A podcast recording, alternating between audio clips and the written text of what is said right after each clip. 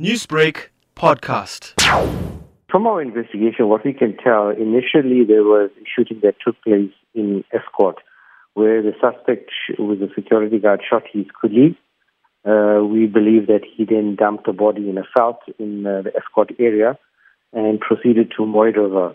When he got to Mooi River, he first went to a farm on the outskirts of the town where he shot another security guard uh, with his colleague and killed him.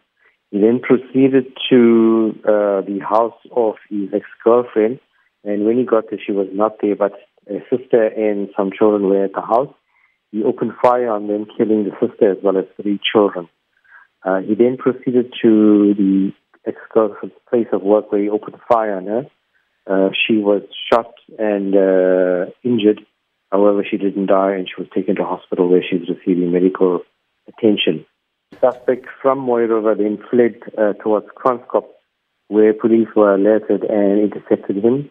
When confronted by police officers, he opened fire on them, and during the ensuing shootout, the suspect was uh, fatally wounded. Brigadier, I understand that the suspect was fatally shot during this, but six killings, has any motive been established? At this stage, it's, uh, we in early stages of our investigation, and we cannot confirm a motive at this stage. Give us an update on the condition of the woman who survived.